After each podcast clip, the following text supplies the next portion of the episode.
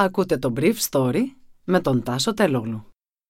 Χορηγός του Brief Story είναι το Avra Carbo. Avra Carbo.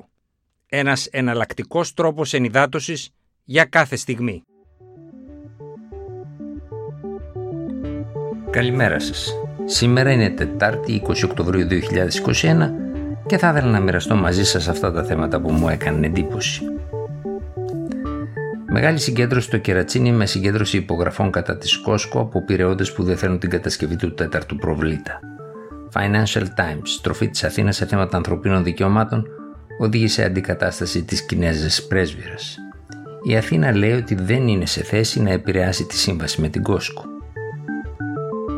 Ένα νέο κύμα κορονοϊού σαρώνει με την πτώση των θερμοκρασιών την Βόρεια Ευρώπη, ενώ η ανεμπολία στη Βόρεια Ελλάδα παρουσιάζει μεγάλη αύξηση κρουσμάτων και νοσηλείων. Η Ευρωπαϊκή Ένωση επιβεβαιώνει σε συνέδριο της καθημερινής την πορεία της σε ένα ευρωπαϊκό πράσινο New Deal, καλώντας όλες τις χώρες να κατευθύνουν πολλούς πόρους στην υλοποίησή του. Χθες το βράδυ στο Κερατσίνη έγινε μια αρκετά μεγάλη συγκέντρωση, στην οποία μεταξύ των άλλων οι οργανωτές συγκέντρωσαν υπογραφές κατά του τέταρτου προβλήτα της Κόσκο. Μέχρι πριν από δύο χρόνια δεν γινόταν μεγάλη συζήτηση για την παρουσία των Κινέζων στο λιμάνι του Πειραιά, που όλοι θεωρούσαν ευλογία. Προσωπικά πήγα σε μια τέτοια συγκέντρωση εναντίον των Κινέζων πριν από δύο χρόνια στο Πέραμα. Είχε ανακοινωθεί το επενδυτικό τους πρόγραμμα και οι ιδιοκτήτες των μικρών ναυπηγείων φοβόντουσαν ότι οι Κινέζοι θα τους πετούσαν έξω από τη δουλειά. Το ίδιο φοβόντουσαν και οι μικρότεροι ξενοδόχοι της πόλης αλλά και οι μικροκαταστηματάρχες.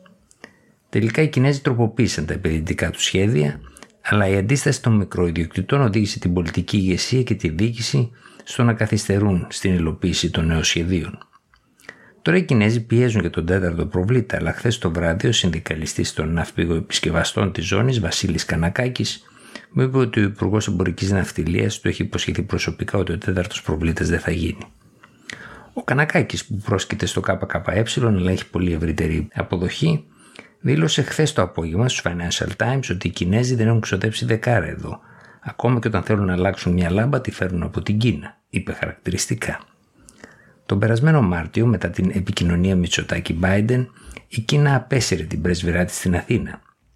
Επειδή το Πεκίνο θεώρησε ότι η ελληνική κυβέρνηση άλλαξε τους τόνους απέναντι στη δεύτερη υπερδύναμη.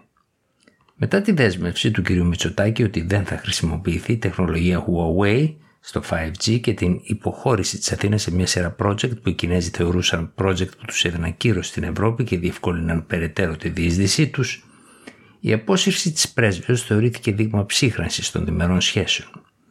Πριν από μερικές εβδομάδες εγκρίθηκε η τροποποίηση της σύμβασης του ΤΑΙΠΕΔ με την Κόσκο για την απόκτηση 16% επιπλέον στο μετοχικό κεφάλαιο του Όλπου, χωρίς να έχουν ανταποκριθεί οι Κινέζοι στις υποχρεώσεις τους για επενδύσεις έτσι όπως είχαν δεσμευτεί. Αυτό δεν πήραξε καθόλου την ελληνική κυβέρνηση που όπως και οι προηγούμενες δυσκολεύεται να ισορροπήσει στον Αμερικανο-Κινέζικο ανταγωνισμό.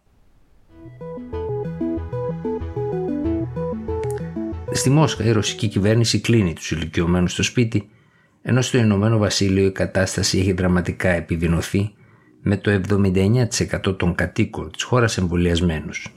Χθες οι Βρετανικές αρχές ανακοίνωσαν 223 θανάτους το τελευταίο 24ωρο. Πρόκειται για τον βαρύτερο απολογισμό μιας μέρας στο Ηνωμένο Βασίλειο από τις 9 Μαρτίου. Συνολικά την τελευταία εβδομάδα 911 άνθρωποι έχουν χάσει τη ζωή τους από τον κορονοϊό μέσα σε 28 μέρες από τη θετική διάγνωση. Μια αύξηση δηλαδή 15% σε σχέση με την προηγούμενη εβδομάδα. Χθες ακόμα καταγράφηκαν περίπου 44.000 κρούσματα. Ο απολογισμός αυτός είναι μικρότερος σε σχέση με τα 49.000 κρούσματα της Δευτέρας πρώτης μέρας της εβδομάδας, αλλά συμπληρώνει 7 μέρες με πάνω από 40.000 περιστατικά την ημέρα. Και ο αριθμός των ασθενών που νοσηλεύονται ανέβηκε στους 7.749. Από αυτούς οι 823 είναι στον αναπνευστήρα. Στην Ελλάδα η εικόνα επιδεινώθηκε με 3.800 κρούσματα σε πολύ περισσότερα τεστ, πάνω από 300.000 με αποτέλεσμα η θετικότητα να βρίσκεται μόλις στο 1% από πάνω από 4 που ήταν τη Δευτέρα. Ο γεωγραφικός διχασμός της χώρας όμως παραμένει. Οι νομοί Μαθίας και Πιερέες ξεπέρασαν τα 100 κρούσματα ανά 100.000 κατοίκους με τη Λάρισα, τη Δράμα, την Πέλα και τα Τρίκαλα να ακολουθούν κατά πόδας. Από τις περιοχές αυτές μόνο ο νομός Λάρισας που άνοιξε χθες μια επιπλέον πτέρυγα COVID στο Πανεπιστημιακό Νοσοκομείο μπορεί να αντέξει μια απότομη αύξηση των σοβαρών νοσηλειών. Ο Φραν Τίμερμαν, εκτελεστικός αντιπρόεδρος της Ευρωπαϊκής Επιτροπής, ζήτησε χθες και από την Ελλάδα να τηρήσει τη Συμφωνία των Παρισίων, σημειώνοντας ότι η τρέχουσα κατάσταση με τις τιμές ενέργειας δεν θα διαρκέσει πολύ επειδή είναι προσωρινή. Δίνοντας μία συνέντευξη στον ανταποκριτή της καθημερινής της Βρυξέλλες Γιάννη Παλαιολόγου, ο αντιπρόεδρος της Ευρωπαϊκής Ένωσης υπογράμμισε την ανάγκη να κάνουν περισσότερα οι χώρες μέλη για να πετύχουν το στόχο της αύξησης της μέσης θερμοκρασίας του πλανήτη κατά 1,5 βαθμό Κελσίου. Ο κύριος Τίμερ τόνισε ότι οι πλούσιες χώρες πέρα του γεγονότος ότι θα πρέπει να κάνουν ό,τι μπορούν για να τηρήσουν τις δεσμεύσεις που έχουν αναλάβει στο Παρίσι, θα πρέπει να βοηθήσουν ταυτόχρονα τις αναπτυσσόμενες χώρες δίνοντας ένα μέρος του κόστους για τη μετάβαση σε αυτές. Έχουμε πολύ δρόμο ακόμα, είπε ο Αντιπρόεδρος της Ευρωπαϊκής Επιτροπής. Όλες οι χώρες έχουν να πάρουν δύσκολα μέτρα πρόσθεση.